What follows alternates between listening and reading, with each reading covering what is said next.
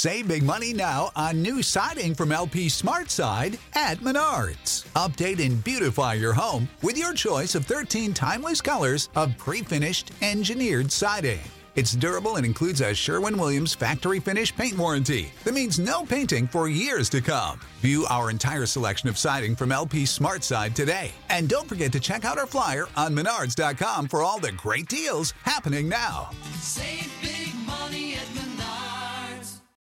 When you need mealtime inspiration, it's worth shopping Kroger, where you'll find over 30,000 mouthwatering choices that excite your inner foodie. And no matter what tasty choice you make, you'll enjoy our everyday low prices, plus extra ways to save, like digital coupons worth over $600 each week. You can also save up to $1 off per gallon at the pump with fuel points. More savings and more inspiring flavors make shopping Kroger worth it every time. Kroger, fresh for everyone. Fuel restrictions apply.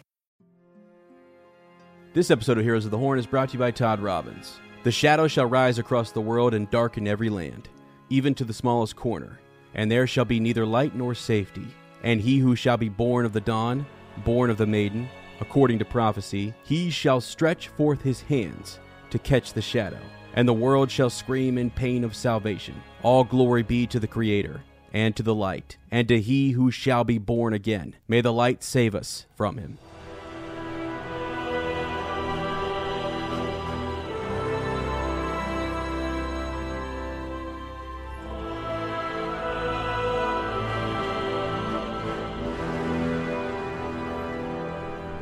Welcome to Heroes of the Horn, a Wheel of Time podcast. I am Sir Matt. And I am Sir Ezra. Welcome to our Wheel of Time book club. The horn has sounded, and we have answered the call. Today we are covering the Shadow Rising Part 1, chapters 1 and 2. And in our village council, we will be discussing the Stone of Tyr.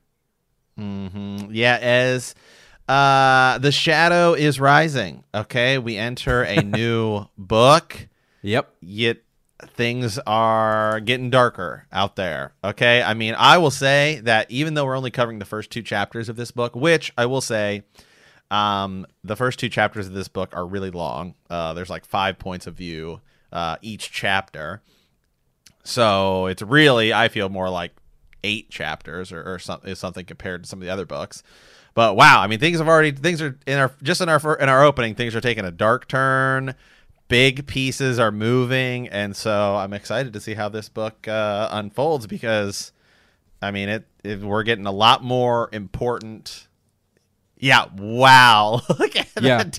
If you look at the visual, you can see that the Shadow Rising is is honestly, uh, I mean, it's almost a third, you know, longer. I mean, it's yeah, it's so much bigger.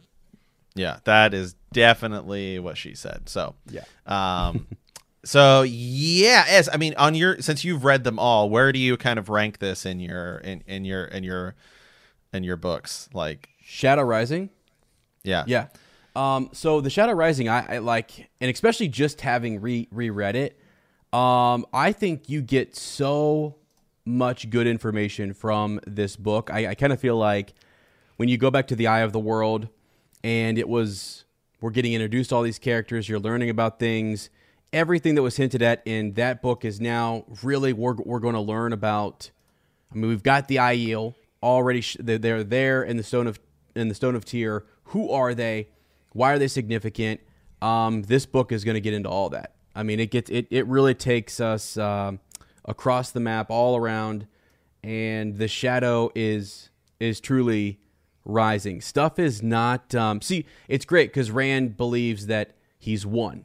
Right? He has the sword that seemed to be everything. Go get the sword, Callandor. It called to him.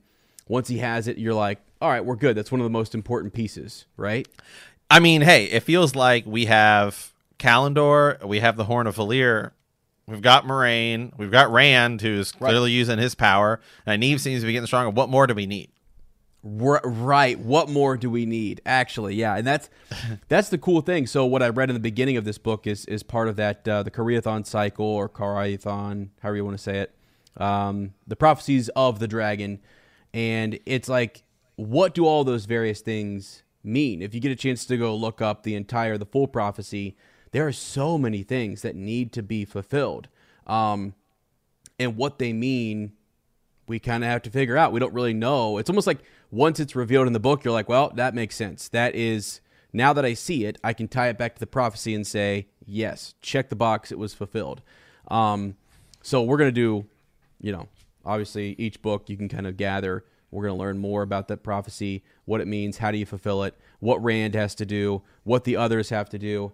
Um, all this, uh, out the gate, we go we just keep pushing things to another level. Robert Jordan just keeps trusting the reader to say, Go with me. I'm going to take you to places you never thought we would go. And you're like, Wow. I mean, like, you go to some of these places, you read a chapter, and you're like, What in the light was that? What did I just read? And I was talking to some other people who have read this series. We were just in um, in our Bend the Knee group. Uh, we do a Zoom hangout Sir Peter of House Whittingham uh, was there. We were talking about some of the events that, that kind of unfold in the series and this book where we're at. And to him and to a lot of people, this is this is where it's at. I mean, stuff really starts to kind of take off, and Rand kind of comes into his own. He's he's well, we're going to find out here in these first couple chapters. He's studying text. He's looking at old books. He's trying to figure out what to do, the next move to make. Moiraine is trying to guide him. Um, stuff's going on at the tower. It's one of my favorites. It is one of my favorites. I would say right now, um, my or like from for where the first four books, uh, I would rank them. And again, I've read them, so I can do this. Uh, Matt Matt can't do this yet. Uh, but the Great Hunt, Shadow Rising, Eye of the World, and then the Dragon Reborn.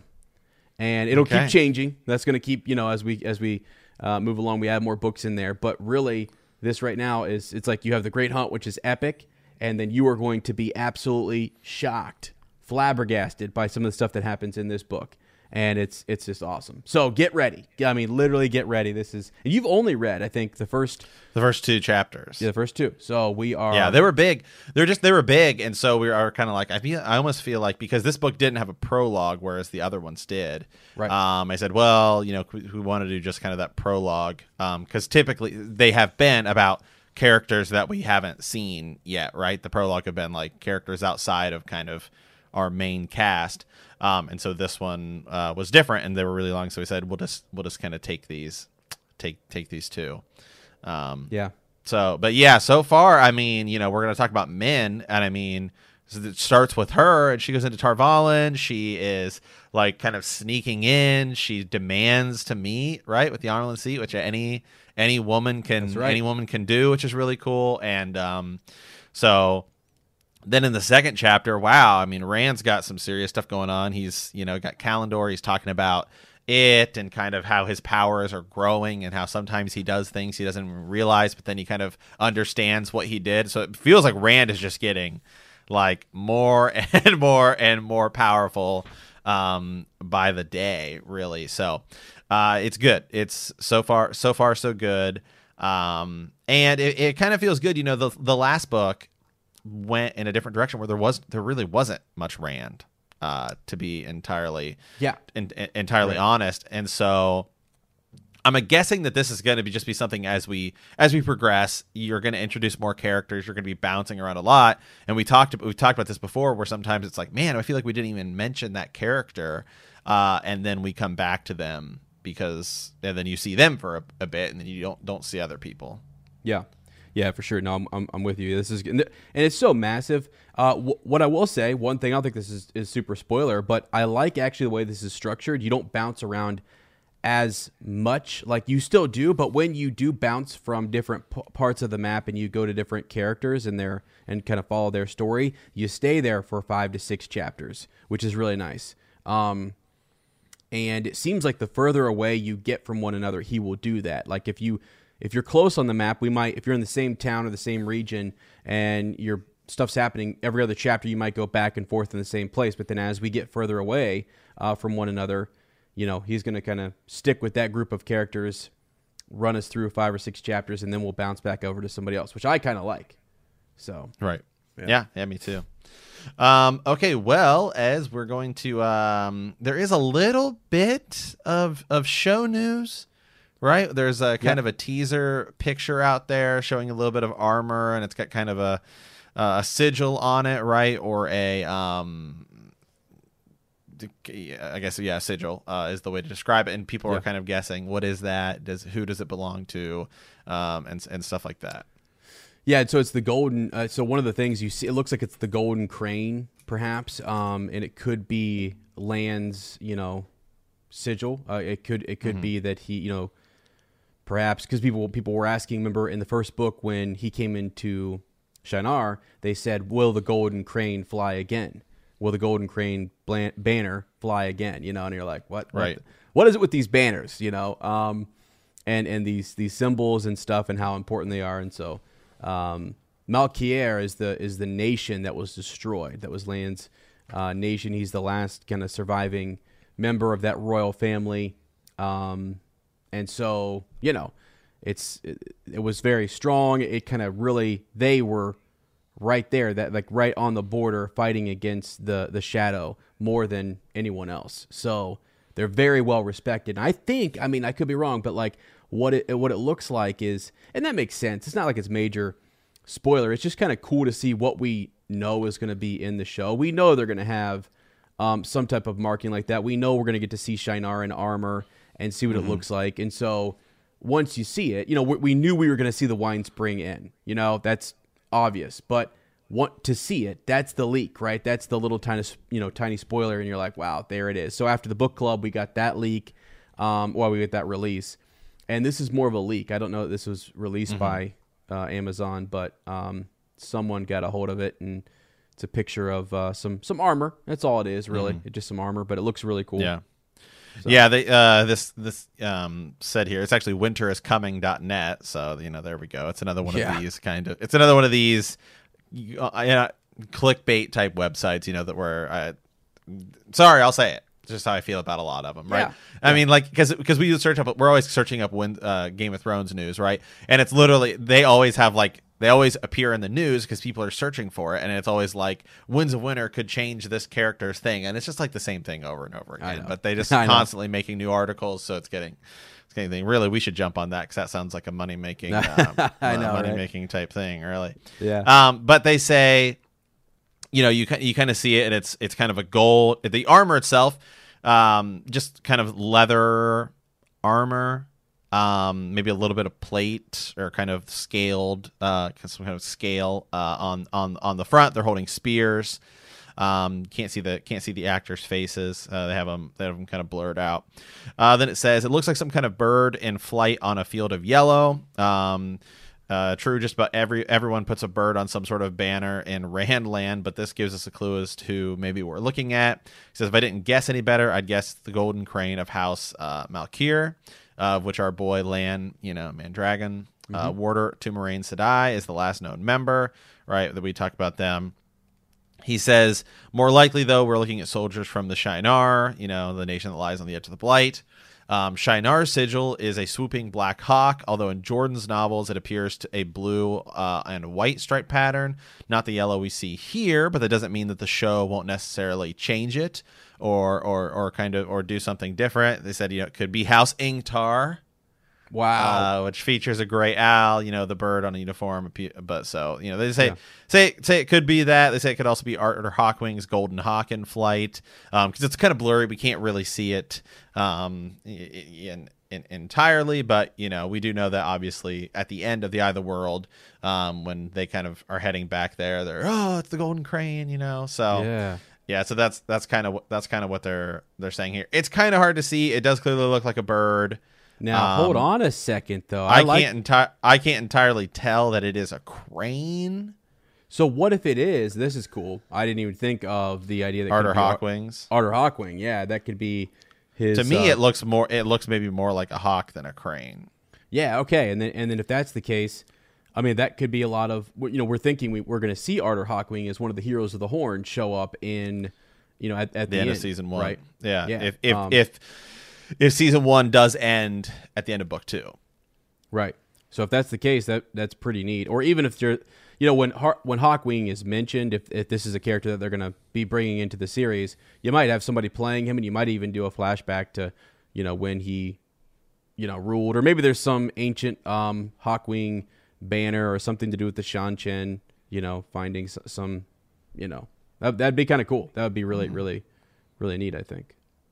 Do we know how somebody? I mean, you don't have to. I mean, I don't know if this is necessarily spoilers or not. Do we know what somebody has to do in order to become a hero of of the Horn? I mean, obviously, it's obviously people who were great heroes, but how do you get to be a hero of the Horn? Well, that's that's a good question. So like the I I don't really know that it's a, it's uh big explained. spoiler. Um no no no no. I I think so the heroes of the horn are chosen. Uh they're bound to it.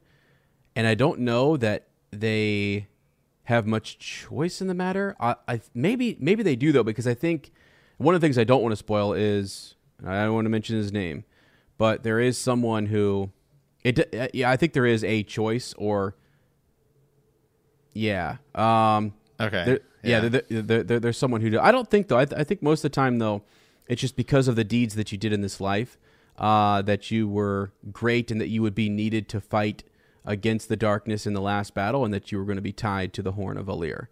Um, if that makes sense. Okay. Yeah, I don't know that there's any special procedure or whatever. I don't know that they go that they go into it real quick, and I can. I'm trying to pull it up here real quick. Um, yeah, little little is known of how the horn works, um, but the effect is clear. When it's sounded, the horn um, will call back the heroes of the pattern. Uh, they're summoned to battle, and they will serve the, the, the trumpeter, but always on the side of the light. Uh, Hawkwing, when he shows up, he says, "We have come to the horn, but we must follow the banner and the dragon." Um, let's see. Don't want to read about that because that's a little bit later on. But there's, you know, there's, uh, yeah, it, not much is said. Let me see if we can actually find a Heroes of the Horn article. Let's see if it says because it would be interesting to know whether they're. Oh, they don't have their own article category. Oh, they do. No, not really. Um, it does. It says the heroes of the horn um, are heroes tied to the horn of Valere. They are reborn numerous times throughout the ages. So there's that. Okay. Yeah. And uh, yeah, yeah. That's all we should say about it. I think. So Okay. Well, do we want to uh, move over? I think that's really all the show news that there kind of is. We can move on over to Yeah. our uh, village village council here. We're going to talk about the Stone of Tyr. Right, it's kind of where we ended uh, the last uh, the last book, but I guess we didn't really talk about kind of what it was.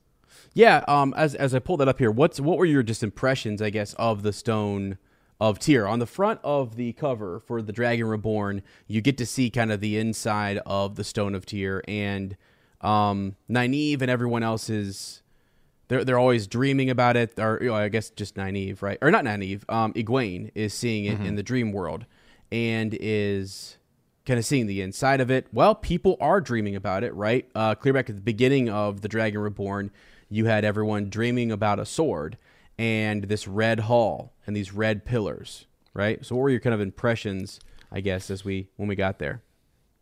Yeah, well, I mean, to me, I guess I, I guess I wasn't really paying attention that much up in the book when they were talking about it, so I used the black book, which I have the um, like explain the thesaurus of of Randland. I guess what what is it called? Hold on, The um Yeah, it's the this one, the companion, the the companion, companion. Yeah. Yeah.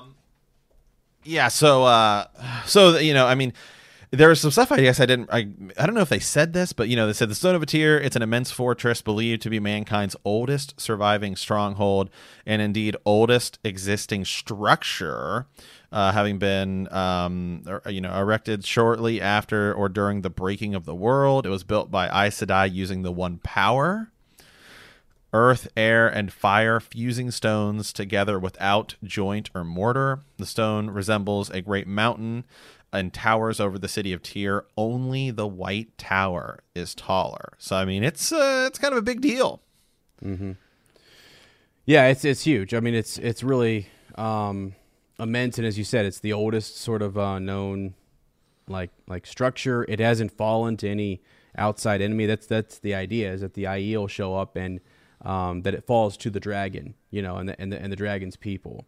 So uh, and it and it holds Callandor. Um, you know what's interesting about Tyr is that, and we're going to find out. I think it's in the second chapter, and I hope I'm not like jumping too far ahead because I sometimes forget which chapter holds which information. Um, they have a lot of artifacts. Tyr has a lot of stuff that is it was either wrought by the power or uh, created by the power, whatever wanna, however you want to say that. Um, and the Aes Sedai are they're not too friendly with the Aes Sedai. They don't want them in their town. They are holding Tyr ter'angreal, um, angreal, whatever. They they have a whole cache of them because they don't want they don't want them to be used. They they they kind of want to limit their access and, and, and their use. So, uh, and Callandor is one of those.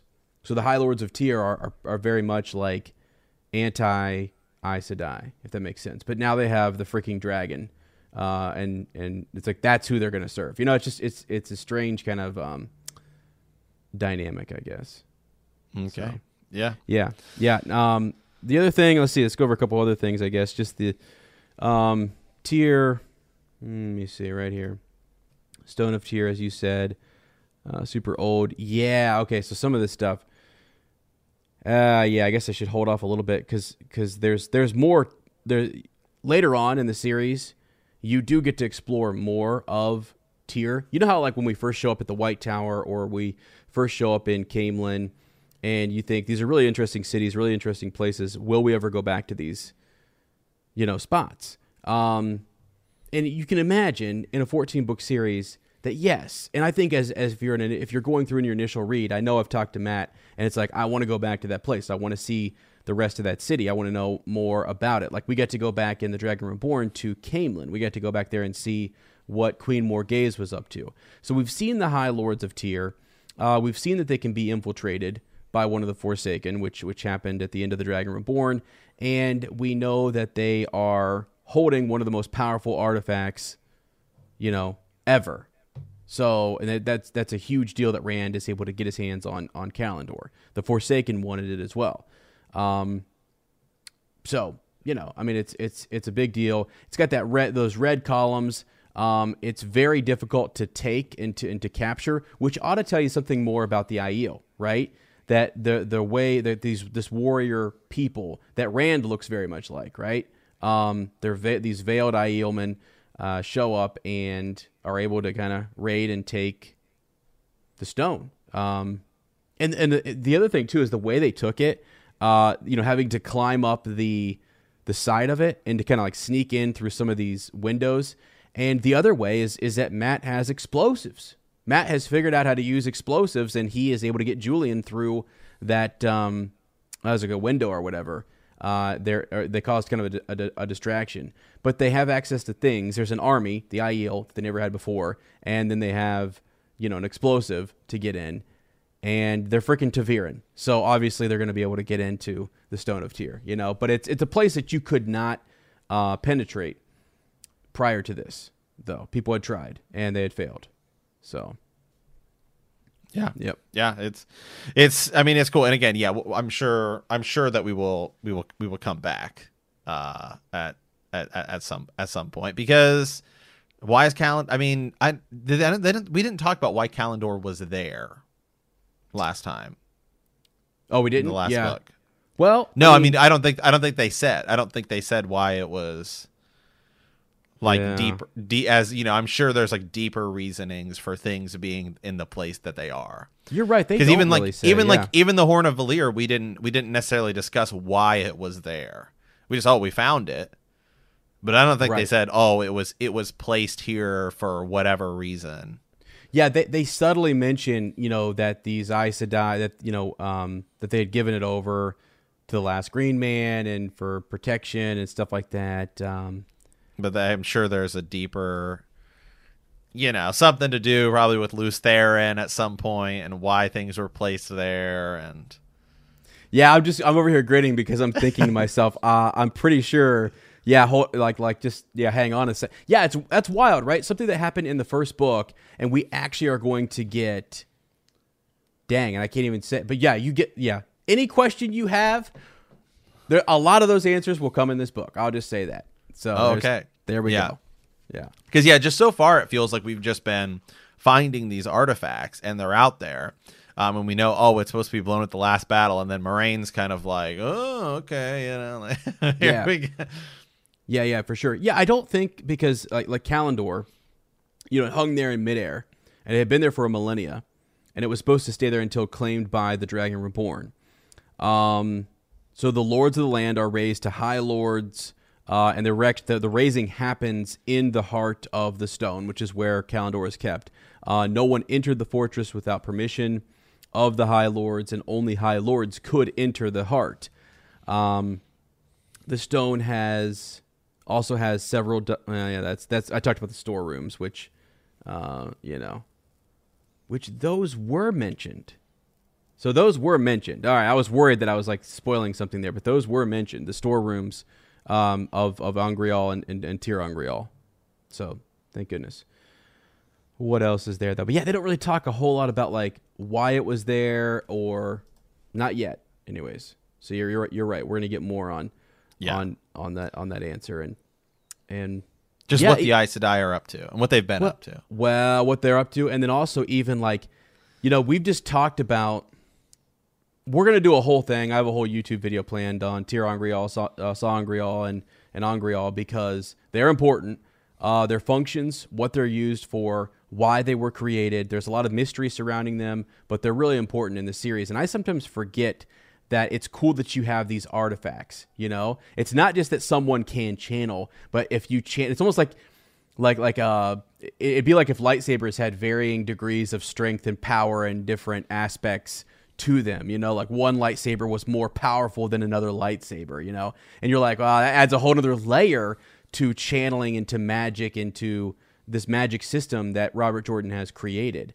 So Ca- that's why Callandor is super important. Its its functionality and everything. And everything is also thrown way off um like like we're kind of because of the breaking, because of what happened to Lews Therin, this is not the way it's supposed to be. It's not supposed to be just female, uh, uh, you know, channelers who are using all of these artifacts. Like these things were made during the Age of Legends, when men and women channeled together, and that's that's clear. That's been clear throughout the like. That's something that's that's there that the Aes Sedai kind of talk about. Uh, Verin had mentioned even that it's really a wonder as to how some of these things are used because they don't have male channelers. They are gentled by the red Ajah, you know.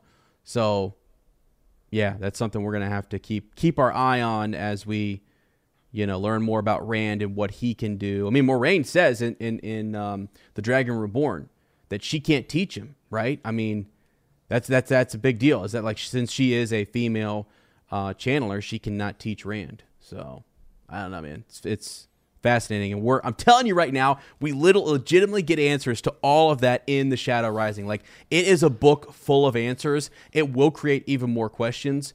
But it, it is just like as I was rereading it, I was like, "Holy smokes! This is the book that I need to go through and highlight and like remember everything is in here. Like it's all here, and it's just thick." So, Yeah. my brother Nick, um, he was telling me about this book because because you know he's he's read it. We've had him on the on the we know on Patreon. Yeah. Uh, and so I said, yeah, I finished the the Dragon Reborn. We uh, you know he fought fought Ba'alzamon, did all this stuff.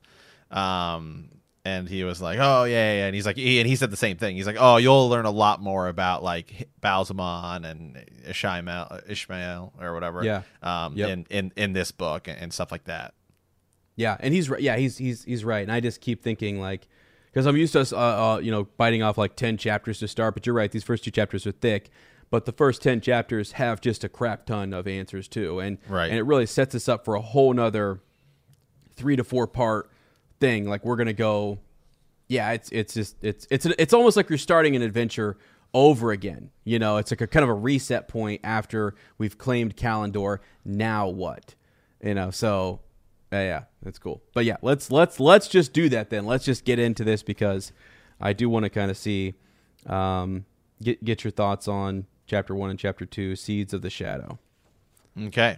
All right. Well, uh, let's go ahead and dive into uh, the read here. So, yeah, Seeds of the Shadow. So, um, we're going to break this down a little bit differently since they are so big. We're just going to do the point of view. I'm going to read the summary. We're going to talk about it, and then just move on to the next one. Uh, I know sometimes, just in the past, we've kind of picked a character and we said, okay, well, let's talk about his block throughout the chapters. But since we're only covering two, this is how we're gonna um, this is how we're gonna do it. So, seeds of the shadow. So, Min arrives in the tower and has viewings of death and strife.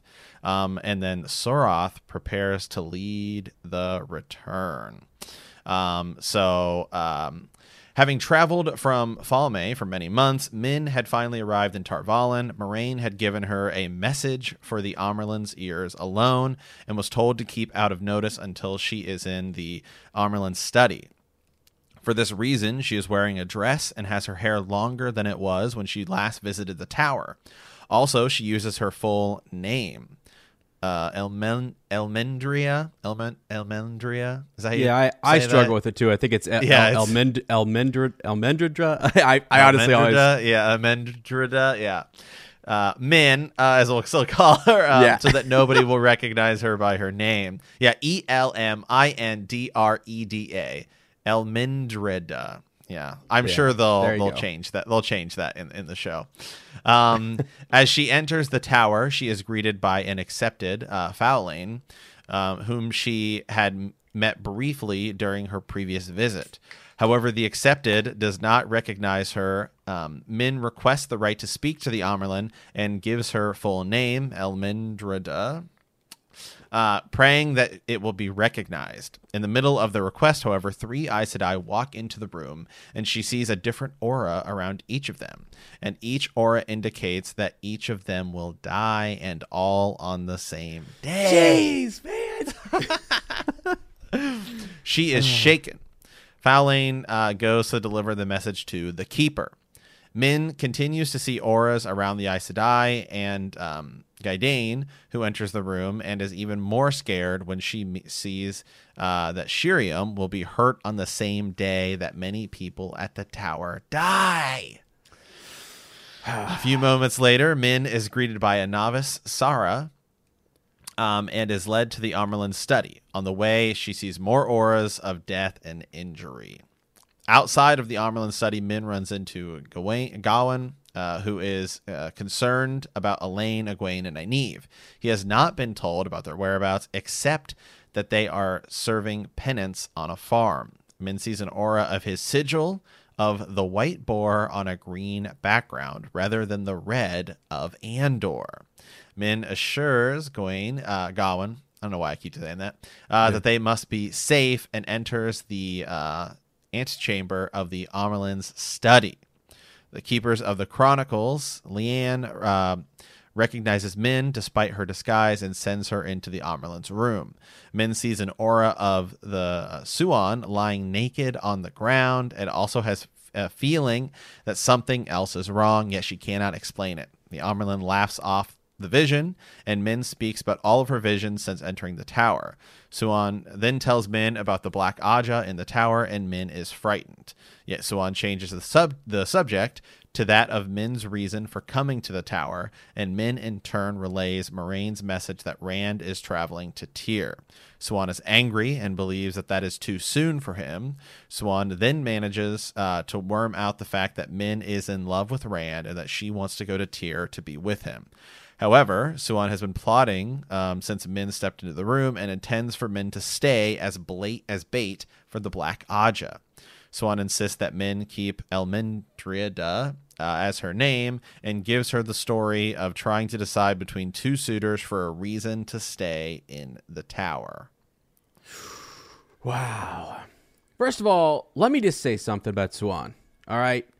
You know nothing, Siuan. What is go? It's not just it's it's too soon. He already has Callandor. All right. News is getting to you a little bit late. All right. He's got it. He's got the sword. And by the way, you know, look, I mean, if somebody came up to me and said that they were having a viewing of me laying naked on the floor, I would laugh. I, I, I would laugh as well, and I would say, "How much did I have to drink the night before?" You know what I mean? Like that's probably what I would, you know, I'd be laughing. That's funny, but uh, this is serious, okay? Because we're seeing that Aes Sedai uh, in these viewings, and Min kind of believes like she kind of knows, right? She she knows when some of them have Like sometimes she she says that the symbols around the ta'veren change, um, or some are brighter than others. But when she knows something, just like what she told us in The Dragon Reborn, uh, the woman who shows one of the, I think it's a tinker, who is showing up to talk to Moiraine, she sees her, believes she's going to die, knows she's going to die. Perrin tries to stop it, can't. Can't stop it. So, you know, I mean, we got some people in some serious trouble here, right? I mean, what, what are your thoughts on that? I mean, the, these Aes Sedai, are they going to make it? I mean, what's what's up? Well, real quick, I did think it was I did think it was interesting. Uh, you know, the, the summary the summary doesn't really I think do uh, some some of the things that happen in this kind of section of the chapter justice. You know, Min's Min's walking in and she's basically sneaking in to to the tower, and um, it's not just that she requests to be seen by the Amyrlin seat; she demands to be seen by the Amyrlin seat because they're like, you know, she's busy, she's just not going to talk to you, and she's like, oh, well, every woman has a right to demand her presence, That's which right. is cool. I we, is you know we have we, we haven't talked about that, and they they haven't talked about that in the book. That any woman can go in and immediately meet be demand to uh, to have a, a, a meeting with the Amyrlin Sea. I thought that was pretty cool. Um, Yeah, right here it is. So I have a question that I must ask the Amyrlin seat. She began, then she's cut off abruptly as three Aes Sedai step in. And you're right. She goes on to basically demand that they. Uh, yeah, it says the Amyrlin cannot see everyone. Her next public uh, audience is not for 10 days. Um, tell me what you want, and I will arrange for you to see the sister who can help you best. Right? And she's like, I have the right to speak to the Amyrlin seat in person. It was the right seldom demanded, but who would dare, right? Uh, it existed. Any woman has that right, and I ask it. So that's pretty. That is pretty baller. I mean, that is pretty awesome, actually. And and Min knows it. Uh, and I, I think that's the thing is you you want to know when you're dealing with the Aes Sedai. You want to know what the rules are, customs, what your rights are, because they will just push you off and make you do your own thing or whatever. But uh, they're supposed to be servants. They're supposed to be helping uh, for the greater good uh, in, in in this world. I mean, they're they they're wise. They can heal. Um, they're learned in the ways of of politics and history and all this kind of stuff. So yeah, she demands it. You're right. That's a really good point. So Yeah, I mean, basically, she's like, "Oh, I'm sorry. Did I fucking stutter?" yeah, No. right? Yeah. no, exactly, exactly. So yeah, um, jeez, Yeah. yeah. Yeah, so I thought that was cool. So she goes in, she demands uh, to be met. Right, she is. you know, She's she's in disguise. She's using her full name. Um, yeah, and as she's walking around, she's seeing all of these visions, uh, and and and and seeing all how how she thinks all of these people are gonna die and stuff like that. Which I I actually liked because um I I, I correct me if I'm wrong, but I think we've only had two Min POVs. Really? Maybe there haven't I'd been a look- yeah, there haven't been a lot. lot. I mean, I remember her having kind of a POV at the end of the, The Great, Great Hunt. Hunt. Yeah. Mm-hmm. when she's when she's there with Rand, right, and she's talking about like, oh, how I'm gonna love you, and then I think she has a she had another one in the last book, but it was short. Um, but most of it has been seeing men through others people's eyes, and she's saying all of these things. Um, and even in the past two things, we we've you know, it's been different. This time was different because oh, she's seeing auras around each individual person, not these people who we know are going to be big players. You know, Rand, Mat, Perrin, stuff like that. Um, and it's like, oh no, here's like as I'm walking past somebody and I know how that person's gonna die. That is crazy. Yeah, exactly. And so one of them, um, uh, Shiriam, is the mistress of novices, right? And so she does know Min. She kind of keeps her like she sees her and quickly just kind of like I don't want to. Like she's trying away. to go incognito, right? So she doesn't want to make eye contact and have an Aes Sedai realize that person looked at me as if they knew me. So she tries to move right on past Shiriam. But uh, yeah, she notices that the red-haired Aes Sedai, uh, Aes Sedai's face seemed battered and bruised. It was only the viewing, of course, but Min still had uh, had to bite her lip to stifle a gasp. So Shiriam, with her calm authority and sureness, was indestructible. She was as indestructible as the tower. Surely nothing could harm Shiriam, but something was going to.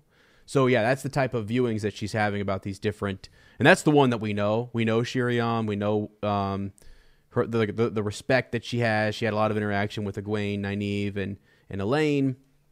Uh, remember when the Gray Man is there and, and they're almost the, the assassination attempt or whatever.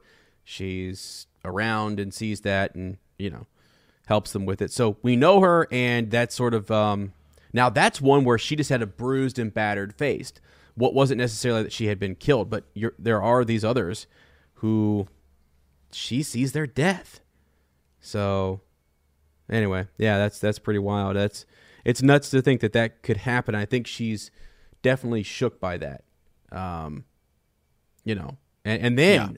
to find out, well, okay, so here, here- here's here's the setup for that, right? Is that you're seeing all these Aes Sedai who could be hurt, and you're thinking who or what could hurt one of the Aes Sedai because they can use the power in their defense if their life isn't is is threatened because they do have the oaths. You know, they all swore oaths on the oath rod. They can't just use the power against anyone to manipulate, to do, you know, they're not out doing Jedi mind tricks on just anybody to get past a gate. Like they're bound by certain rules.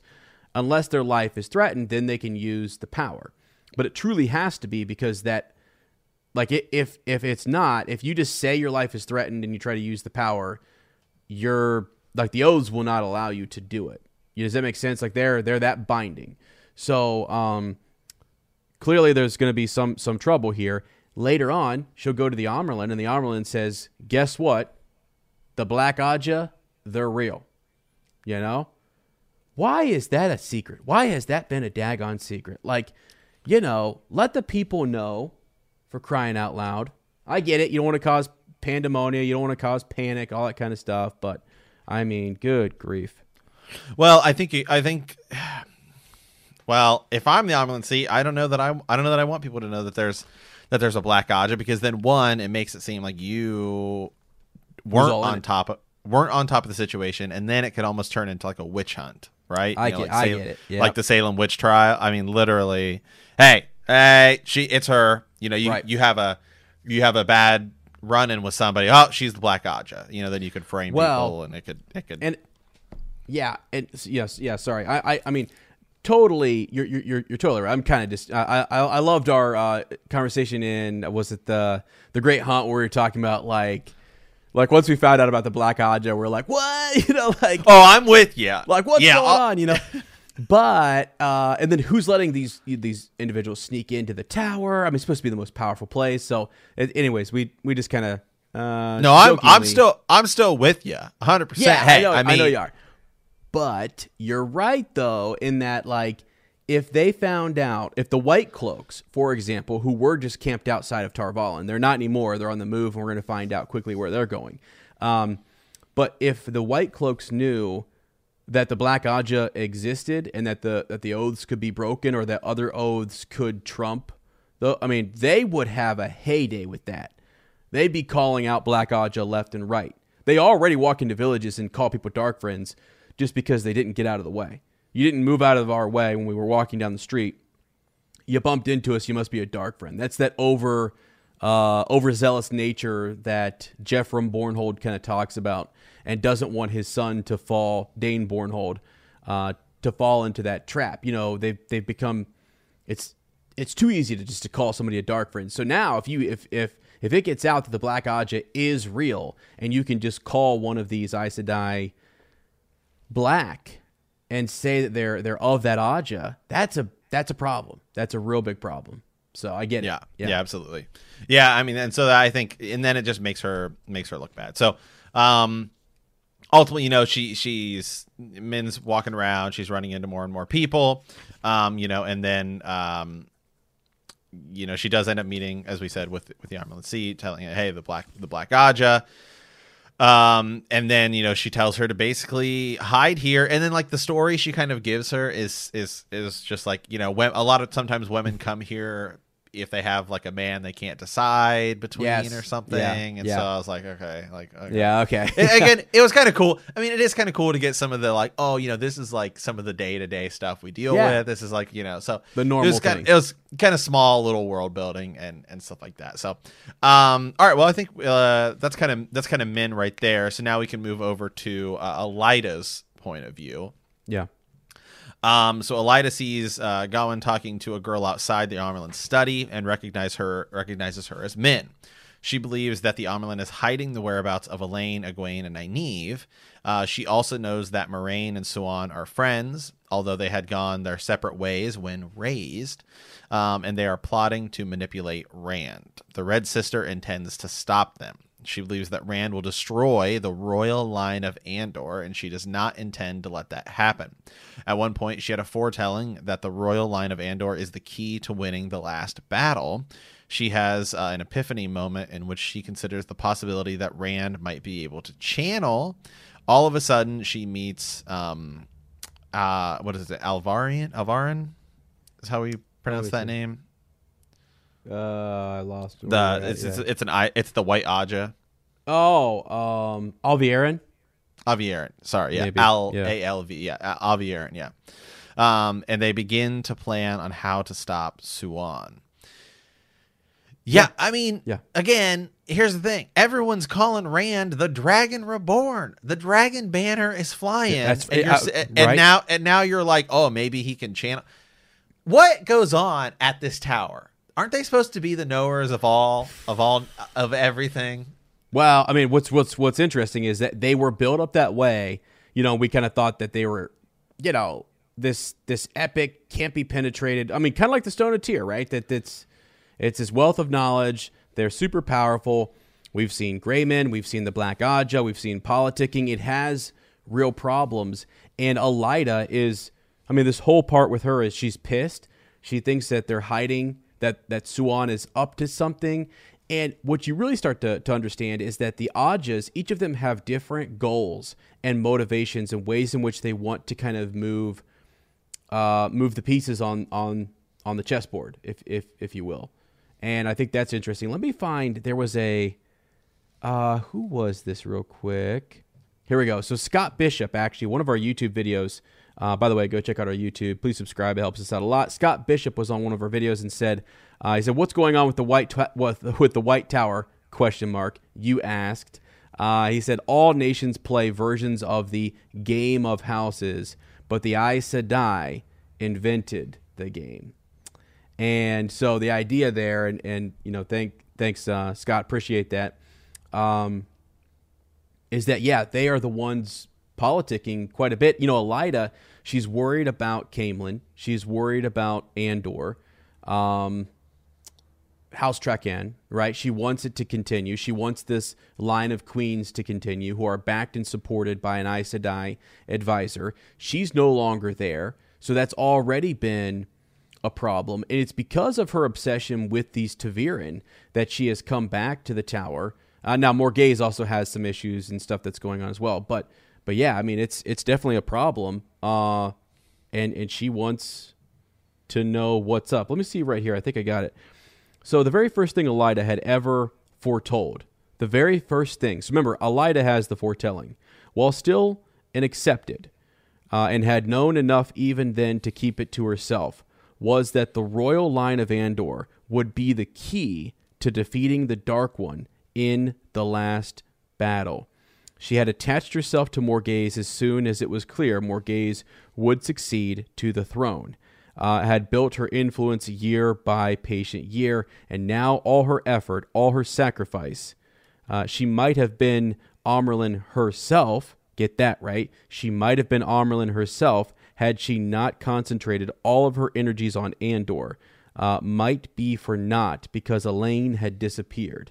So that's really why she she's had this foretelling, and she is she realizes how how important uh, that seat of power is in the last battle, and she wants to be next to it, controlling it, influencing it, and so on.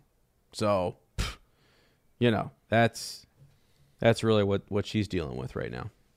Yeah. What are you seeing over there? Oh, uh, yeah. I mean, I just No, I, I'm I'm agreeing with you on on this. I mean, and it's it is just I, I like that th- this this comes immediately following it because now you're going to start to see the descent uh, in the White Tower and people having different opinions on things, and this is what happens when you keep everything secret, um, and you're going to have chaos in your. There's a shadow rising in in the White That's Tower. right. That I, oh, hey, that you put it in the White Tower, not me. Go, all right, uh, that's interesting. W- one more thing on Elaida, and I'll let you move on to the next point of view. So Elaida, um, when she saw the young al'Thor man, it had been Moiraine who spirited him away. It was Moiraine who had accomplished, um, you know, the finding of two ta'veren. She took them to Shienar. Moiraine, who had been Siuan Sanche's best and closest friend when they were novices together. She believes that's a fact that a lot of people have missed and have forgotten is that Moiraine, who is allowed to go out and do whatever she wants, is acting on behalf of Siuan. They try to show distance between themselves, but clearly these two are up to something, and Elaida is onto it, and she thinks they're acting alone. And you know, her motivations at first, right? Elaida believes that that the Amyrlin right now is maybe doing some rogue activity that it hasn't been brought before all the other sitters and all the other Ajahs, and that she's just acting on her own. So she's concerned about that, and she's looking into it. So Yeah. Uh, okay, well, let's move on over to Dain Bornhald. So this one's a little bit shorter. Um, well, the next the next two kind of are. Um, so Dain Bornhald stands across, and he's in the two rivers. Uh, Dain Bornhald stands across, uh, staring across the river at Taran Ferry, uh, when where he is approached by the child Ivan, or Ivan, El Ivan, Is that how Ivan, yeah, Ivan, Ivan, Mhm. Ivan, yeah, uh, who delivers the message uh, that Ordeith had been take, talking to three tankers, and suspiciously, none of them can be found. Bornhald had been ordered to meet Ordeith by the Lord Captain Commander, and was also told that the man would have more orders for him. Uh, his exact status was vague, but acted uh, as somewhat of an advisor. Bornhald believed that Ordeith is quite insane, but ignores him for the fact that he is intent on avenging his father by killing Perrin Aybara. Wow. So the whole problem with this, this this is where you have to kind of keep track, right? Um, you do have to go back to the Great Hunt when Geofram Bornhald was rode against the Seanchan. And I actually like Geofram Bornhald. Like he's out there saying, like he went up against the questioners. I mean, he defied them. He said this was a region in turmoil. The Seanchan were invaders, and that they should do something about it. Um, not just go into various villages and call out dark friends. He rode against them. And I think that will go that goes down in the history books as like one of these white cloaks who said, "No, we are going to fight. We are supposed to fight for the light and we're going to do that." So now the damane, you know, tore the ground up in front of him and and they are just uh he's and and Geofram is killed there. But Child Byar is the one who earlier in either that book, no, it's the Eye of the World, where Perrin kills the White Cloaks, and Perrin is accused of being a Dark Friend. Child Byar sees Perrin and others, you know, there on Falme, and knows something's up. That when when they're looking and they're trying to kind of avoid, remember they go through the portal stones. They have Verin there, uh, and they're on that. Uh, they're there in Falme, and it's it's Child Byar who is kind of saying, "Look, this Perrin guy's a bad dude." and he's going to lay a lot of the blame for Geofram Bornhald's death at Perrin Aybara's feet. And so now Dain Bornhald is saying, I'm going to take up this command. Um, Eamon Valda is sort of that like Lord Commander who basically says, We need to move into this region. Um, Ordeith is going with you. And Dain jumps it, says, I'm taking command. Um, Byar is second in command and he thinks that Byar is the only one who probably knows why he jumped to take this this this uh, position because we're going to move into the two rivers, and I tell you right now, Perrin is mine. That's sort of what Dane's mindset is, I think, going into this region, and uh, yeah. First of all, Ordeith, seriously, come on, what is this guy? The Tinkers, you're killing. I mean, it's Morty, implied. Morty, Morty, Morty. Yeah, yeah. Who is he, right? I mean, Um, but like it's been a while since we should actually bring him up. Let me look him back up because it's been a while. We didn't. I don't think we we saw him in the Great Hunt, right? Well, it's Yeah. Padan Fain. Sorry, I always forget. Yeah, Yeah, no, and that's the thing. You're supposed to kind of forget. I mean, that is Right. that's the thing. That's what Robert Jordan kind of you got to keep track of this and other characters will remind you later. So we're wondering why is it that the Lord Commander um or other white cloaks would have any respect for Ordeith. We know him as a peddler. If we've paid attention, if we if we if we remember, which it is hard to kind of do, that he's Padan Fain, the peddler. Uh, we we the reader, what builds what builds that kind of um, dramatic irony is that we know he was in Shienar, right? And he said, "I'm a dark friend." We know he was in the prisons, you know? And then he says, I'm not going to go by this name anymore. Uh, he gets the dagger back and he does become something else. He becomes something more than the Dark One's hound. And so that story is kind of hard to to follow. And so that's why I like to recap it sometimes is just because you got to, you know, we'll, like we'll we'll kind of, you know, move on with like Rand, Mat and Perrin and we'll forget about him for for a while. Uh, he's kind of popped up here and there. So I mean, I'm trying to remember. Actually, now I'm like, when's the last time we saw Padan Fain? Yeah, I mean, so Padan Fain, uh, you just When did we? here. I'm, um, he's I'm, I'm meeting. bl- I think the he's la- meeting with uh, uh, Eamon Valda. I he's at the Fortress of Light. Remember, we had that conversation about he shows up there. It's after the Dragon Banner. It's after Falme because there's the pictures of Rand, the pictures of the battle in the sky above Falme, and one of them is laid before this commander. Um, yeah. So you have one of the questions. so it was it was there. early Yeah. Dragon Reborn, Yeah, it was. I think it was. I and so we was. have we haven't we haven't talked about him in like four, Like a whole in, book. thirty chapters. Yeah, Yeah, exactly. Yeah, yeah, exactly. He's so far gone that you're like, wait a second. Oh my god, we're back to these guys. Um, and so yeah, he, he's a character who, and now we're moving into the two rivers. So, and remember what we learned about the children from, and I'm blanking a little bit. I'm trying not to mix too much stuff and jump too far ahead. But Yeah, so the Valda last- is, yeah, yeah. The Dragon Reborn prologue. That's it. I don't Uh, think he. Sh- yeah. I don't think he shows up again. You might be right.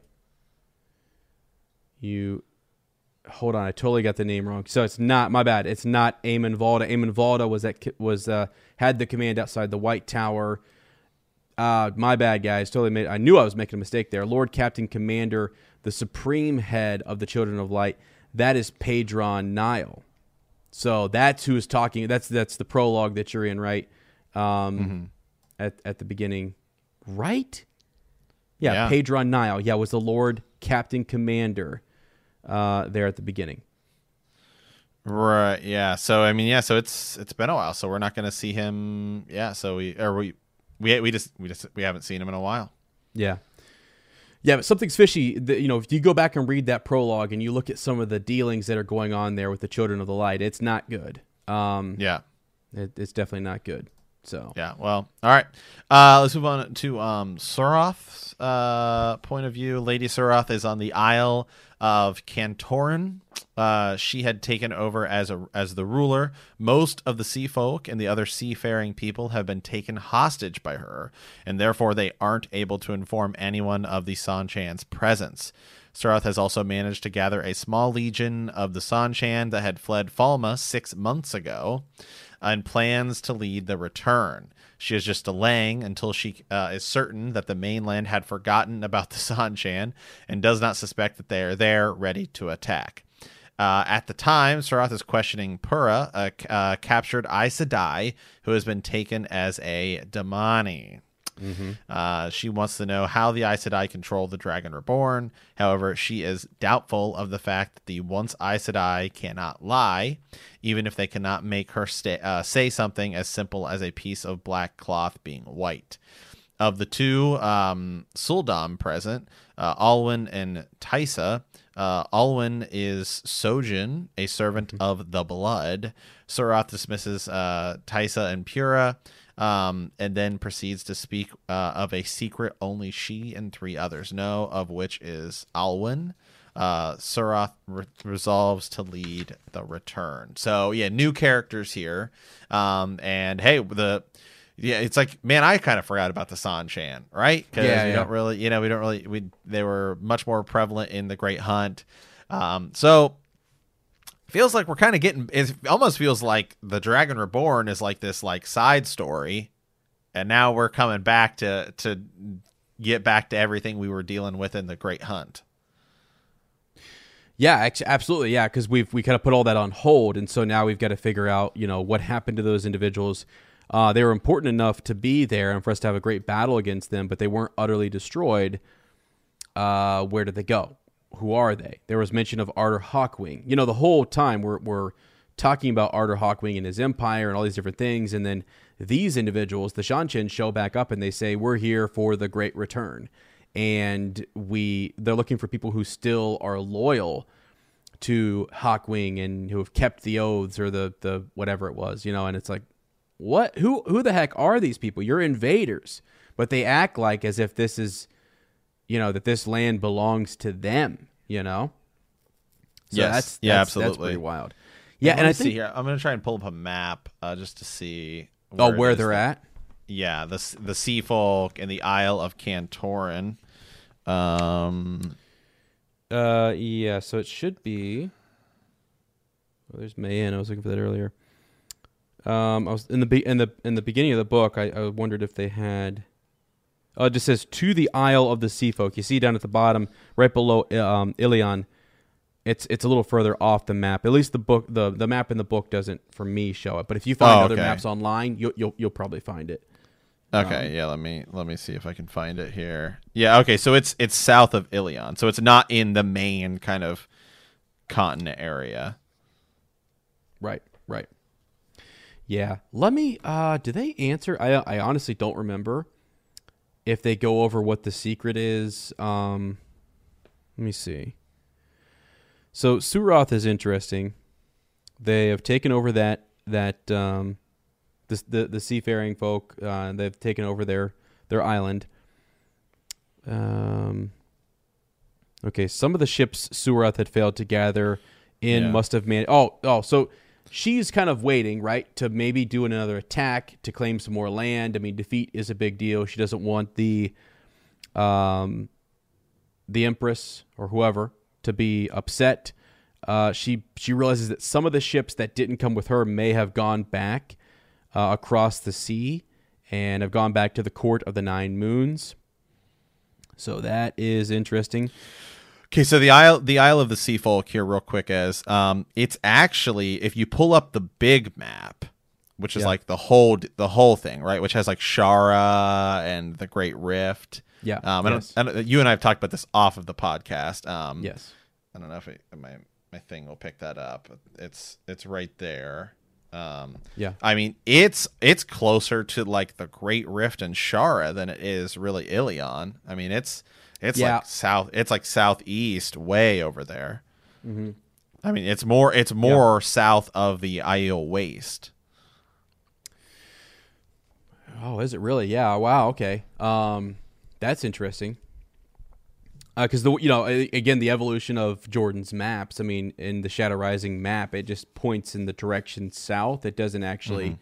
Show it. you know show it or show where we're going with that. You just know it's, I, at this point in time, it's still kind of a mystery as to where it's at. It's you know um, people don't go there. I mean, you you need special ships and you need to be one of the seafaring folk. I mean, it's not an you know so, yeah. yeah. Okay. Uh, I did want to kind of go over though this little bit, um, just a little bit about the the Seanchan. So, dispatching the ship had been a gamble for the Empress. Might send some, uh, send back someone to take Suroth's place. Not sending the vessel would have been a greater, though only utter and crushing victory could have saved them. So she's talking about whether or not she should send a ship back to the Empress. Um, you know, just because it's real. You know, did she dishonor the blood? Did she? i i i does she hold some dishonor for her failure at Falme? Uh, she says here, so the Empress knew of Falme, knew of Turak's disaster and Suroth's uh, intention to go on. So they're trying to blame Turak for that, right? Uh, But what did she think of that knowledge, and what was she doing about it? What was a greater concern than any damane, whatever she had been before collaring? So remember we lear- we learned about individuals who that if if you can collar a woman and control her with uh, the sul'dam, right? Then yeah, th- then basically you could channel yourself. We learned that, right? That was at the end of the Great Hunt. Yes. Yeah. So that's a big problem because that that shakes them to think that we could also be collared. Like if that if that uh, ability is born in us, it kind of tears apart their structure. Does that make sense? Because they believe that the that uh, those who could channel are less than human, and that they're devices and tools that should be used and collared.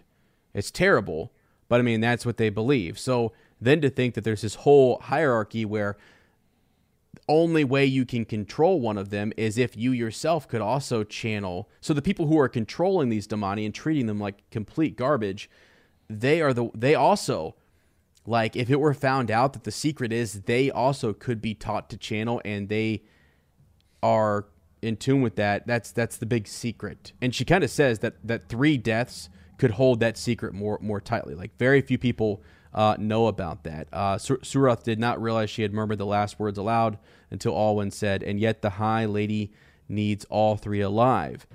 Uh, the woman had poorly uh, had had a had a properly humble suppleness to her stance, even to the trick of downcast eyes that still managed to watch for any sign from Suroth.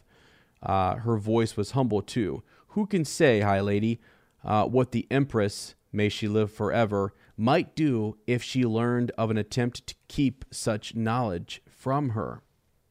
So they're debating whether or not they should, you know, who do we tell about this, right? This new information, this new thing that they've learned. Um, with an effort, Suroth found calmless. The sul'dam and the other two were a problem she could not solve now, but patience was a necessity for the blood. Those who lacked it were likely to end uh, in the Tower of Ravens.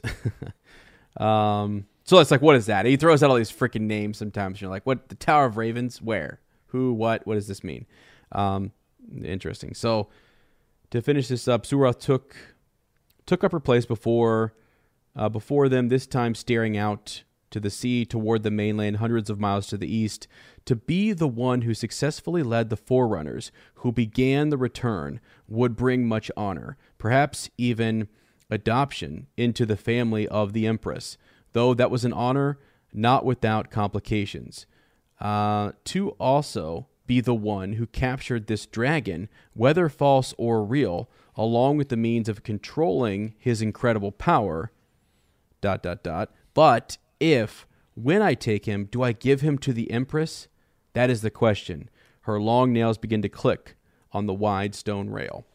So that's interesting. You have a, you, they're trying to control Rand, possibly going to Yes. take him, you know, and Yes. and present him as a prize to this Empress for the Seanchan who are across the way, and she's leading this charge. This, I mean, Falme was a failed attempt, and Rand is the reason behind that. So yeah, what do you got? You looking at the map there? Well, yeah, I- got the map here. Man, I mean, it's just crazy because the Sea Folk Isles, right? And that's where this Cantorin is. Is it's, it's I guess. I mean, unless it's one of the, their other islands, you know what I mean? Like, Let me look that up. I, yeah, yeah. I looked at it because I don't because I know what you're gonna say. Is like, look how far away that is it's from it's Falme. way away from everything else. I know. Could not be Could not be further.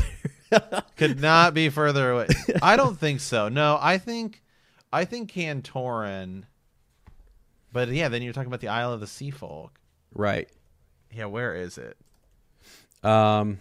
Let's see. Wheel of Time Let's Is see. one of the um it says it's one of the Atha'an Miere Islands. Oh, the Atha'an, the, the Atha'an Miere, which is the sea folk. Um, it is. Okay. Yeah.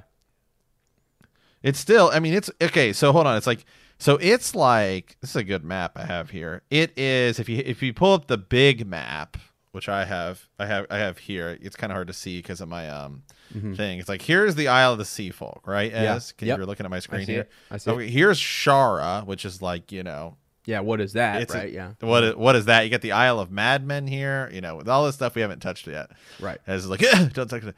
Well, then you zoom in here. It's like okay, well here is um Tear and here's Illian. Yep.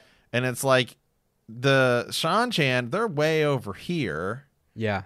You know what I Uh-huh. mean? And then it's like then Falme's up here. So it's like, why are they dealing with stuff that's all the way over here and and working with people? It's like you're doing Yeah. Yeah, I was trying to hmm. Yeah, gosh, I don't know. Yeah, it is one of their islands. Well, no, no, no. It says here on the thing, it says that it's part of the Aryth Ocean. So maybe it's got to be it's got to be one of those islands in the middle, right? Yeah, yeah. I think it's just one of their islands that, belong to uh there's certain groups inside the Atha'an Miere. The No, see, Isle Aile Dashar is this one here. Mm-hmm. Hold on, let me pull my. I got my zoom. Aile Dashar is that one, which is it, which is like across in the middle between of the Aryth Ocean. Gotcha. Yeah. So I don't think it's I don't think it's part of the Sea Folk Islands. I think it's part of this, but they just call them the Sea Folk yeah, well, from what I understand, like a lot of those places can't because that be- makes way more sense. Because then Falma is like their their next door neighbor. Got it. Yeah, that would Maybe make I'm wrong. I don't know. I, I could be. I could Well, be no, wrong. I'm looking too. I'm trying to think like, do they? I, I think that the whole thing with the sea folk is is that like where their harbor, their their they go places that other places can't go. I mean, they they, and you're gonna learn more about them uh, later, but and why they can do those things. But they, yeah, it's not like anybody from the mainland can just hop in a boat and say, yeah, we're gonna we're gonna go there. I mean, it's their own place kind of thing, Yeah, and the they have multiple ha- islands. Yeah, the wiki does say that it's it, it has them listed as all of the islands. It says like this is kind of their their yeah their their region, but I think specifically. That makes more sense if that's one of their islands, which I think it is. I think the one that you're referencing Right. just off to the west of Falme or whatever is kind yeah. of in-between. Cantorin is one of the Atha'an Miere islands, which is I think is the one in in the middle. Uh-huh.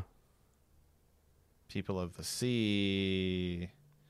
And then again, I don't know. Who knows? It says it says it's it's part of the Aryth Ocean and the Sea of Storms, which are the two separate things. So I'm just gonna have to take a guess and say that it's got to be one of those other ones because otherwise Mm-hmm. that just makes a little that makes no sense. Yeah, yeah. Yeah, no, I, I uh, yeah, I get you. 100%.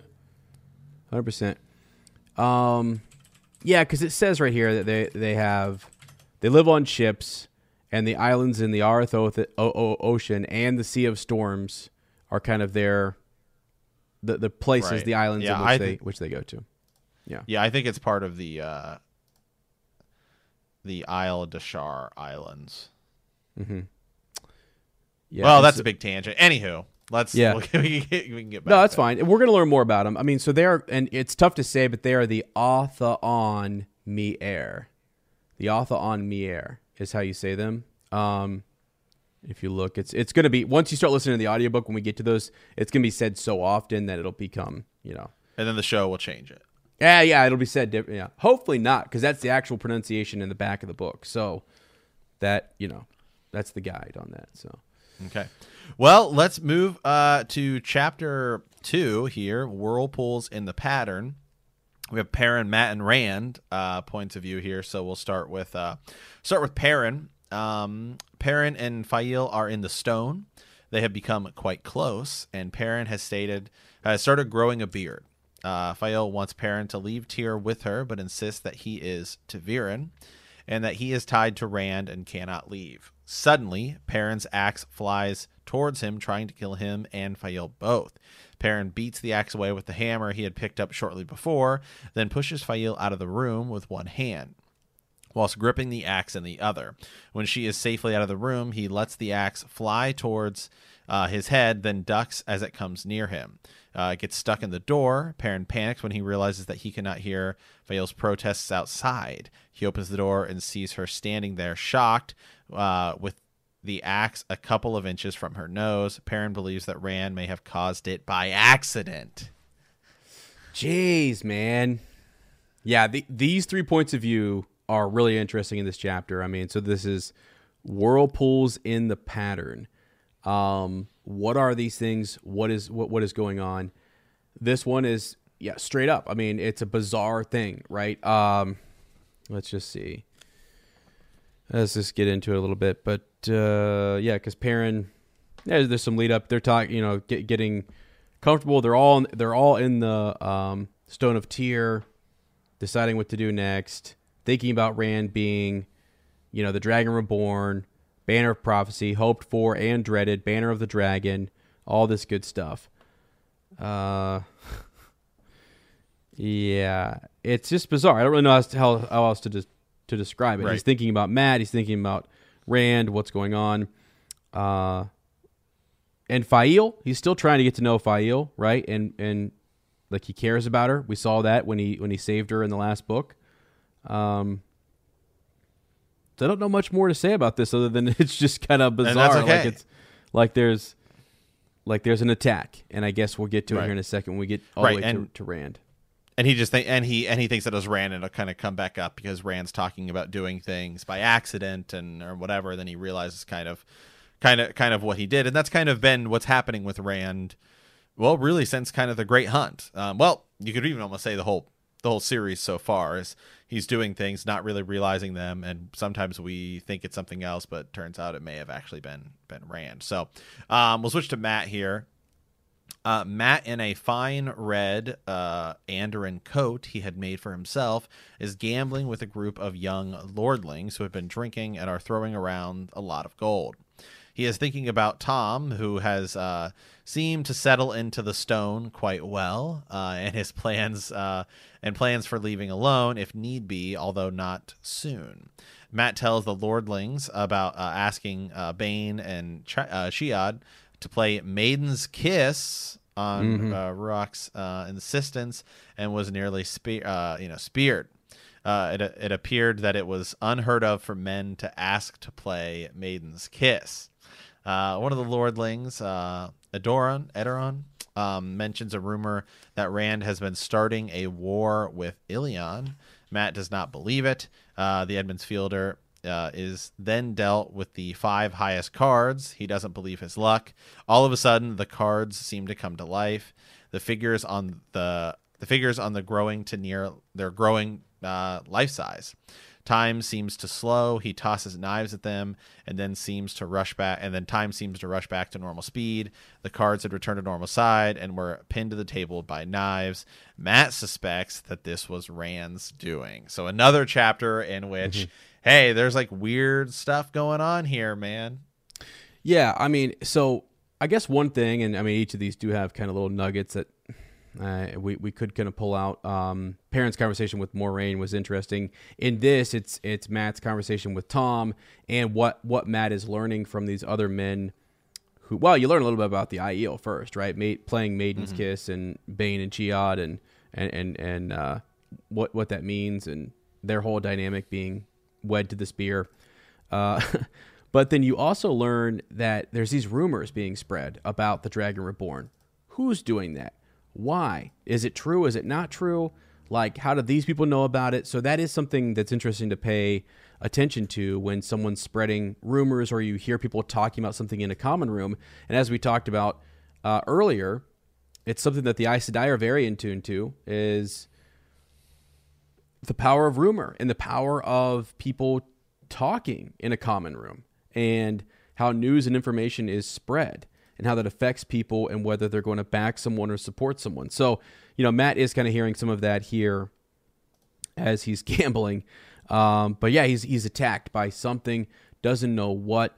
Um, before that, though, he does mention something interesting. I want to read this. So, Rand was a shepherd, a good fellow to have fun with uh, when he was not going all over serious and responsible.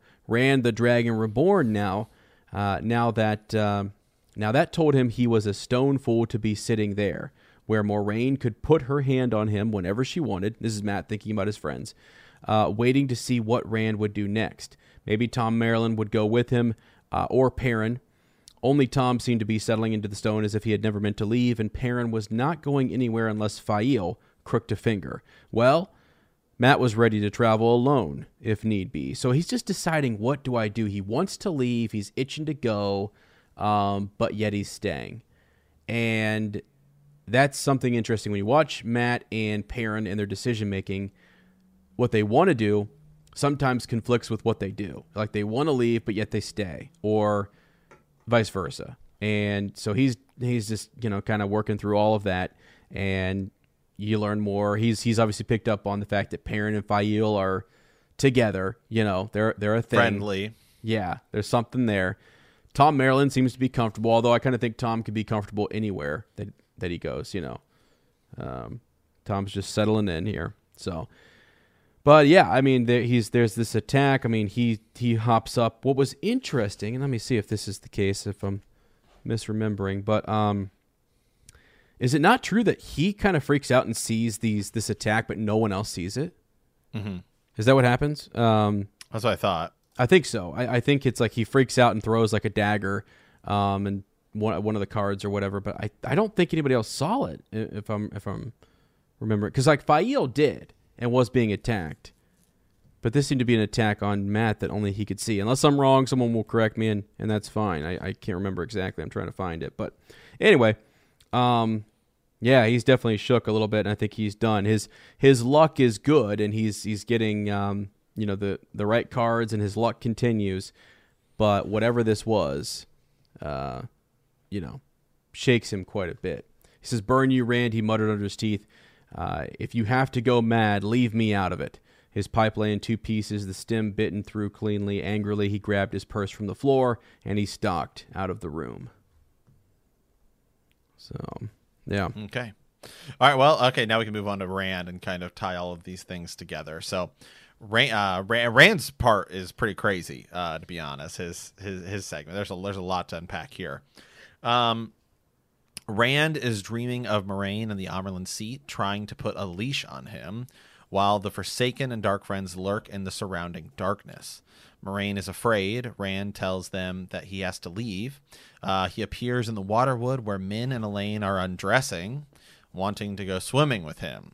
Egwene appears, then leaves, uh, furious for him being with her two friends. Min and Elayne call to him, and he raises a hand. Uh, and he raises a hand to scratch at his face, um, and it is wasting away. The dragon reborn wakes up in his room, located in the heart of the stone, sweating. As he tries to get back to sleep, he hears the presence of someone else in his room. Jumping out of bed, he channels a sword of flame into his hands before realizing that it is uh, Berelain. The first of or the first of Mayene tries to seduce him, but he refuses, although he finds her attractive. Uh, when she puts her arms around him, he pushes her away with saidin and creates a wall of air around her. Abruptly, his reflection appears on all of the mirrors around the room and start uh, start to exit them. Then uh, three get out before he can destroy the mirrors, each one holding a sword of fire, just like the one Rand has in his hands. They are beating him badly with, with small reflections of when small reflections of himself appear out of silver uh, around the room. He picks one up and absorbs it. When he lets the sword disappear, the those of his opponents do as well. They all tackle him at once, and he absorbs them. It is a sickening feeling. Bleeding from the cuts from the sword and glass, he realizes uh, he realizes Berelain. Um, she becomes meek and humble, calling him Lord Dragon instead of Ran, and stammers that she will never bother him again. She then flees the room. The only thing Rand wants is to go back to just being Rand, a shepherd in the two rivers. Although he thinks he may be going mad, Rand suspects that it might have been one of the Forsaken. So, um, this chapter, I mean, there's there's definitely uh, some things outside, out, you know, outside of the summaries. We'll, we'll we'll unpack this a little bit more. One of the things I thought, you know, was cool was when Rand does that when he he kind of pushes her away and creates that wall of air. He does it, and then he says, uh, you know, he he's he's thinking to himself, he doesn't even know how he did that. It just kind of happened. And then he he says that you know I've been doing that recently, something along the lines of like I've been doing that recently, um, and it, once he kind of does it, then he understands how to do it. So his powers, it seems like, are just growing so fast that he, you know, he, it's almost like he can't even catch up with it. Uh, yeah, yeah, for sure. I mean, he he's learning, and and as you say, it's like um, things just happen. Uh, once he sees it, as you said, he knows how to do it, or he he he kind of gathers uh, maybe how to do it again. It's just it's it's odd because he doesn't really he's very powerful, but yet doesn't know how to use his power. Hasn't been trained. Uh, you know, there's there, there's all that now. What the, the the first of Mayene showing up here, Berelain, um, she's wearing next to nothing. Let me just point that out. And she comes right in here. Rand is not used to this forwardness. Comes right in, uh, wants to make a move on him. He had this crazy, wild dream uh, about two girls that he's, you know, interested in, and uh, you know, swimming with them naked. I mean, flat out say Yeah. it, man. That's what. You Yeah. know, that's what's going on. You know, it's a dream that happens sometimes. You know. Uh, the interesting part when you look at his dream, Moiraine was afraid, right? Uh, his face is is being, you know, is, is fading away. Rand's face is fading away. There are these girls. You can look into all those things and kind of think, what does that mean? Is that is it foreshadowing? Is there something going on? Is he seeing something? Does he have a power himself to see the future, or or is this just a dream? You know what I mean? We don't we don't really know at, at this point. Um, and then yeah, all these guys step out of mirrors. I mean, he has like like basically a shadow of himself is stepping out of a mirror and attacking him. He takes his sword out, he fights like normal. Berelain is scared to freaking death. Um, she was super confident, super, you know, pushing herself on Rand in the beginning, and by the end, she's you know curtsying and saying Lord Dragon, and she's scared, and I'll never do this again. I'm so sorry. She believes that she caused this reaction, that by her coming in here and upsetting the Lord Dragon, that this happened.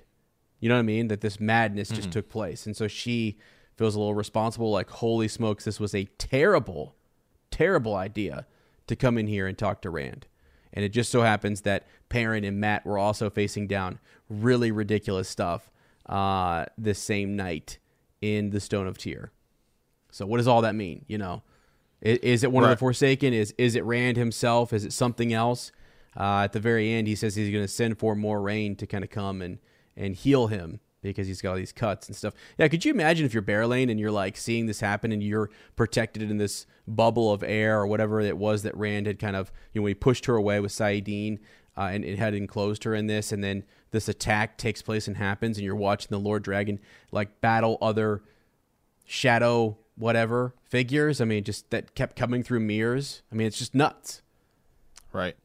Yeah, I mean, the, you know, the, one of the, I mean, it's so difficult. It's so difficult to say because on on one hand, it's like, well, now he has Callandor, so is that causing his powers to kind of like, you know, ex- explode out of him? Is it something because he, you know, you have this this this powerful item, right, the sa'angreal, uh, and so is it causing his powers to amplify, or but at the same time, I kind of feel like his powers have just been growing and growing and growing anyway. So I don't know if it's necessarily a correlation of it. Um, but maybe the fact that he now has Callandor is causing more Forsaken to be like, all right, we need to move. Uh, and so you know we'll, we'll we'll learn more about this at you know in in in the future once Moiraine comes and explains it. Right, and that's what she's for. You know, I love that's why I love Moiraine, the guide by the side who comes in and she can add some understanding to these things. So, yeah, and Rand is trying. Um, he's been talking to Tom. He's been looking into the prophecies. He's been sitting up here on the stone. It's mentioned a little bit there uh, that he's been in his study. That he's, you know, he's trying to figure this out on on his own and decide what he needs to do because he knows Moiraine is just you know a couple rooms down, waiting to come in and say, "What's the next move? What are we gonna do?" You know. So.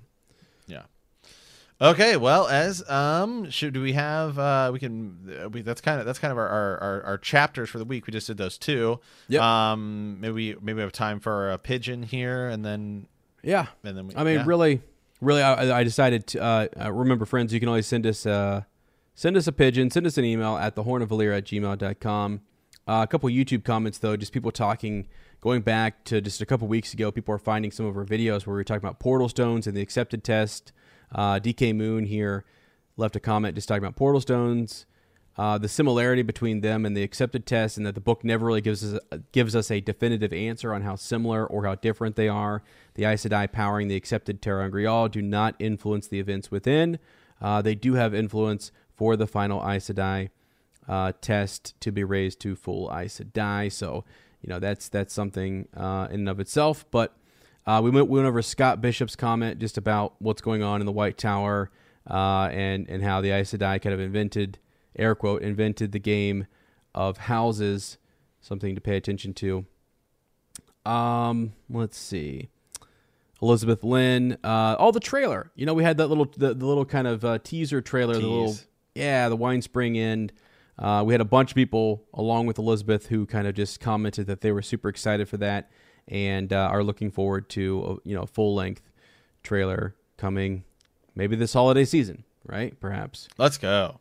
God, that would be awesome. That would be fantastic. So, uh, here's something interesting. I think this is um, um, uh, I don't know how to say the username there. Um, Mirasur. Mar- Mar- Mirasur? Mirasur? Yeah.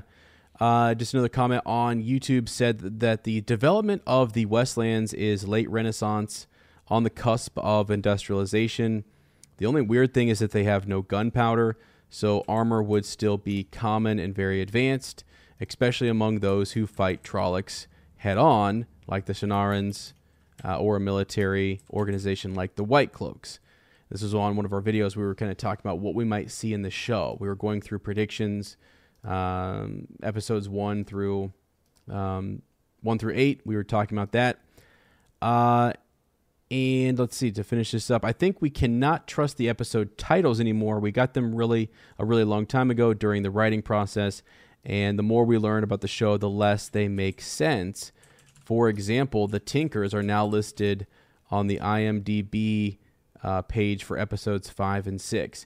And that's something that we originally, even when we went into our speculation, Matt and I were kind of thinking perhaps they weren't going to show the traveling uh, people in season one. Not that they weren't ever going to show them, but that maybe they wouldn't have time to do that whole Perrin side story, you know, where he gets connected to the wolves. It is really important, though. I mean, but maybe just that we would go through Elyas and not go all the way to the Tinkers and and to you know their their their campsite.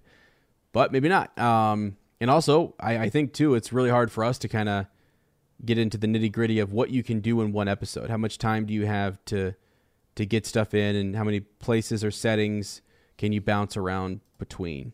You know, so Absolutely. Yeah. So, uh, all right, as well. Hey, when do you think we're, when do you think we're gonna get a? I mean, we do know that I think they're back or should be back shortly, kind of filming and and and, and finishing up. I mean, when? do Yeah, they're back. getting- Yeah. When do you think we're getting that trailer? Well, what's interesting, all, all of the cast, if you go, if you follow them on social media, um, it's fantastic. Follow their Instagram, their their their Twitters. They're all posting together. They're tagging each other and having a good time. Like after shooting or whatever, they're going out to get meals. They're doing whatever, being socially distant, the whole thing. But they are together. You can tell that, and so it's cool. They're back at it. Um, Rosamund Pike did the hashtag Blue Ajah back to work. So it'll be soon. I mean, they only had, I think, a couple episodes, right? Just two episodes Yeah. to finish up. To finish, Yeah, so they're shooting those last two episodes, which are pretty big. They're a pretty big deal. And once that's ready to go, I think, I think that's only going to take what if they're back in October, no, uh, October, November, you know, early 2021, we're getting something. I, I I'm don't know I'm is. s- I to me to me what I think it'll be is uh, just because of timing and I, I've kind of said this before. I think during the Super Bowl we're going to get an Amazon Prime Prime Video package and it's going to it's going to show a bunch of different stuff, you know, all the all their big shows. Um, and then there will be Wheel of Time in it yeah. And it, it might just say Wheel of Time, and everyone's like, "Oh, what is that?" And so that and that's if I I don't know that we're gonna get an official Wheel of Time thing that shortly, but I do feel like hey, we could get that might be that first tease, and then maybe I don't know, sometime after that you get a thing, and then I'm gonna say Comic Con they have like a panel Zoom. Who knows? Who knows where we'll be next year? Um, I mean, I feel like things are kind of opening up a little bit more, so we'll see. So maybe there is maybe there's gonna be limited Comic Con or something like that, and then maybe you know next November or something is when we get it.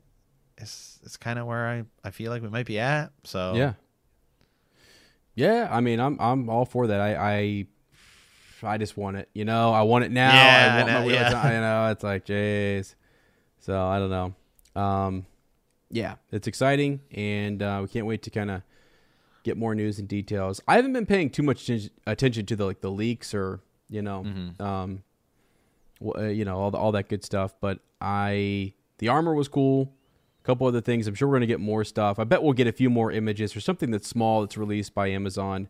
You know, prior to that mean, Super Bowl thing, but not much. I don't think there's gonna be much. Yeah, yeah. I think I think the fact that they showed us, you know, just the little the little tease that they did was was pretty big. I mean, I feel like that was yeah, yeah. That's cool. that was pretty cool. So, so all right, guys. Well, hey, with that, uh, remember you can find us on Twitter, uh, you know, Facebook, pretty much anywhere at the Horn of Valere.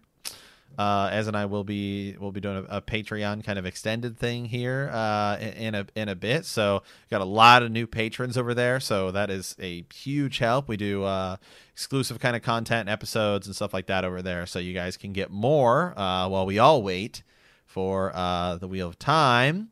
Uh, and for those of you guys who do want to, you can follow myself on Instagram, Twitter at Super Gains Bros by the right back there. It's somewhere. Oh, this way. mhm. Uh, and then you can follow Ez. Uh, let me get with a finger here. you know, he's got yep right up there, Mm-hmm, Right there. uh, Yep. at womprat underscore two, uh, two, two m. So uh, appreciate that for all you guys who have been following us over there. It's been really cool, really helpful. Um, and then again, guys, uh, if you re- if you want to help the show outside of Patreon, the easiest thing to do is hit smash that subscribe button on YouTube. Or, or smash that like button and then uh, iTunes reviews are incredibly inc- incredibly incredibly helpful so as we're gearing up for the show you know I'll just go ahead and say it as Yeah. we want to be the number one Wheel of Time podcast Let's go. we we, we want to read your guys pigeons and have your guys uh you know names kind of kind of kind of be kind of be known as well. I mean, uh, I'll brag a little bit here and say that you know during season eight of Game of Thrones on our Game of Thrones podcast, we have Yeah. so many of our, our our people who are just our kind of our our loyal kind of listeners that.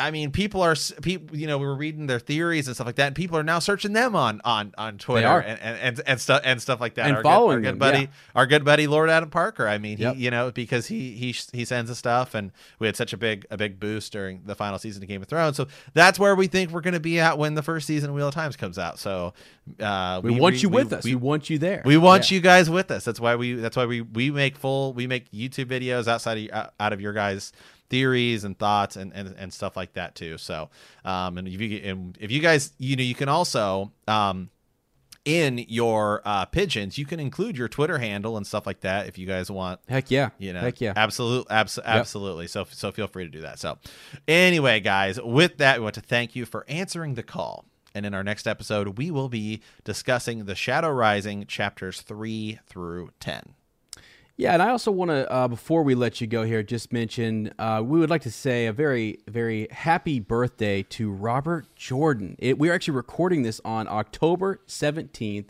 and as I was rolling through Twitter, uh, realized that it was his birthday on our recording day, so that was pretty cool. Happy birthday. Uh, just cannot thank, like, that is, it, it just, when I think about, I wish I would have had a chance you know, to meet Robert Jordan or to to be at JordanCon back in the day because I love this series so much and it guided me through a tough time in my life. Uh, you know, Mat Rand and Perrin have been my friends for a long time and it's just like super, super freaking cool. So, you know, happy birthday to to Robert Jordan. Um, all right. Uh, if you like our podcast, don't forget to subscribe, like us, write a review, leave a comment, or send us a message at thehornofvalere at gmail.com. we will see you soon and remember that the grave is no bar to our call